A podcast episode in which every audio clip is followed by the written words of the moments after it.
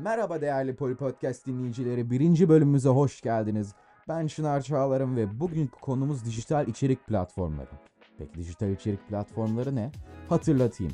Dijital içerik platformları örnek olarak Netflix, Disney her gün kullandığımız internetten aylık veya yıllık küçük bir fiyata giriş izni aldığımız farklı farklı film ve dizilerin derlendiği web siteler. Peki sinemaya ne etkileri oluyor? İzlediğimiz filmler ve dizilerin çok daha hızlı üretilmesini gerektiriyor. Ne kadar daha hızlı film, ne kadar daha hızlı dizi, o kadar çok izleyici, o kadar çok para, döngü devam ediyor. Ama bunun küçük bir sorunu var. Film yapacağız diye film yapmıyorlar. Video çekiyorlar. Buradaki sorun da şu. Hikaye anlatmak, bir mesaj vermek yerine izlenebilecek bir saat, bir buçuk saatlik bir video yapıyorlar. Bir hikaye var, bir baş gelişme sonuç var ama hiçbir katkısı olmuyor insana. Hiçbir etkisi olmuyor. O yüzden de dijital içerik platformları sinemayı sinemadan çok böyle video, YouTube, Instagram Shorts umutsuz şeylere dönüştürüyorlar. Ama dijital içerik platformları da o kadar kötü değil. Zamanında çok para ödeyip az şey aldığın kablolu televizyonla karşı gelmek için ucuz, iyi bir alternatifti diyebiliriz. Çünkü bugün çok daha pahalı oluyor. Bunun nedeni ne? Bu dijital içerik platformları veya streaming diye bilinen platformlar ee, diyelim bir şov ürettiniz. Örnekten anlatacağım. Ve şovunuzu bir platformlara vermek istiyorsunuz. Netflix'e verebilirsiniz. Ve bir %75, %80 bir para alabilirsin. Tüm kazandığın paraya karşı ya da kendi platformunu oluşturabilirsin ve tüm parayı kendin alabilirsin diye düşündü büyük stüdyolar ve hepsi kendi platformlarını oluşturdular. Zamanında tek duran Netflix'in yanına 10-15 farklı platform katıldı. Bu 10-15 farklı platformda hepsi kendi şovları var. Hepsi de diyor ki bana paranı ver, bana paranı ver, bana paranı ver.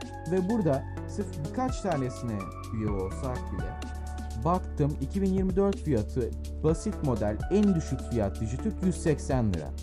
En düşük fiyat e, Netflix 120 lira. Aralarında bir 60 lira fark var. Hala kazanıyorsun. Ama aradığın şovu bulamadın. Baktın e, eksene. Eksende bir 112 lira. Onu da ödedim. Bir 232 lira oldu. Dijitürk şu an daha ucuz geldi. Ama hala baktın eksende Disney Plus'a satmış. Bu da baktım bir 250 liraya geçiyor. Arada bir 70 liradan çok fark oluyor. Bu da dijital içerik platformlarının en büyük problemi çözmeye çalıştıkları problemleri kendileri olduklarını gösteriyor.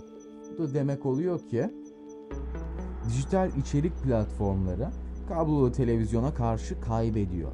Ama bir sürü kişi hala izliyor. İzleme nedenleri de kolay, izlenilecek, eğlenceli şeyler değindiğim gibi önceden bunlar filmlikten çok böyle videoya dönüşüyor. Peki biz bunun için ne yapabiliriz?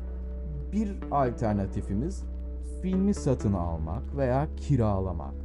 Bu kiralama e, 6-7 lira dijital olsa gerekirse gidelim DVD, CD kiralayalım disk drive olanlar için. Ama satın almada bir 15 lira gibi gözüküyor. Çok daha ucuz istediğiniz ve izlemek istediğiniz şey için iyi bir fiyat. 15 lira o kadar çok bir para değil. Başka bir seçeneğimiz gidip torrentten indirmek. Ben bunu kendim e, önermem.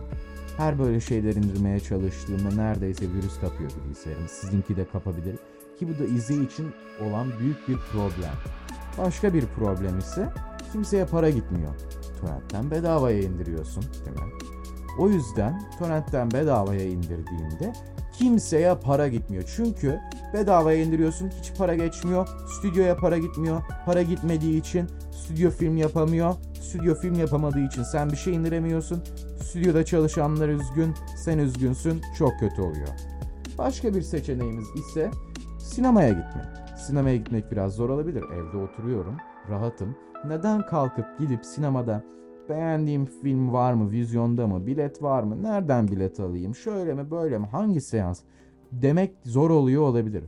Ee, ve stüdyolara daha çok para gidiyor. Daha çok show, film, dizi üretiliyor. Belgesel üretiliyor.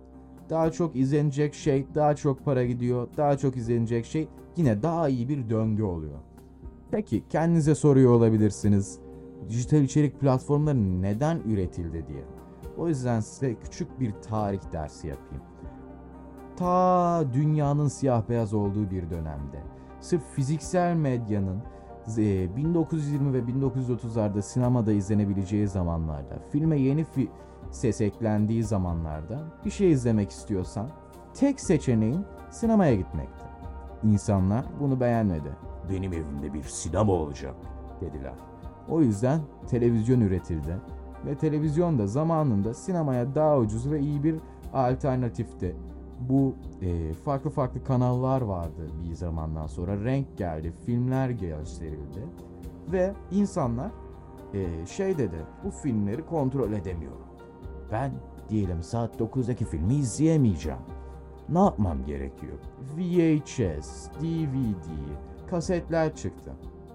Bunları da insanlar kiralayıp satın alabildi. Ama insanlar sonra şey demeye başladı. YouTube var, internet var. Neden internetten ben izleyemiyorum? İnternetten bedavaya alabilirim bunları diye. O yüzden bir dönem çok torrentten filmler, müzik, dizi bir sürü şey indirildi.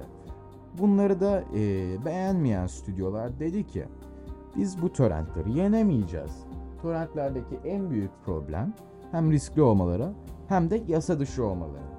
Biz de bir yasa içi bir şekilde bir izleme yöntemi yapalım. İnternetten yine küçük bir fiyat olsun. İnsanlar beğensin bunu. Küçük bir fiyata bir sürü şey izleyebilsinler. Ve BAM! Dijital içerik platformları oluşturuldu. İlk platform benim bildiğim kadarıyla Netflix, sonra yanına Hulu geldi, sonra bir sürü farklı platform geldi. Ama bugünkü, bugünkü problemimiz ne? Bu ucuz ve kolay alternatif ucuz veya kolay olmayı bıraktı. Neden? Anlattığım gibi bir sürü küçük küçük e, dijital içerik platformları, streaming platformları oluşturuldu. Ve artık çoğu insan ben kablolu televizyona geri dönerim diyor. Daha kolay diyor. İkinci bölümde görüşmek üzere. İyi günler, iyi akşamlar ve iyi geceler. Poli Podcast'inin birinci bölümünü dinlediniz. Ben Çınar Çağlar ve unutmayın güç sizde.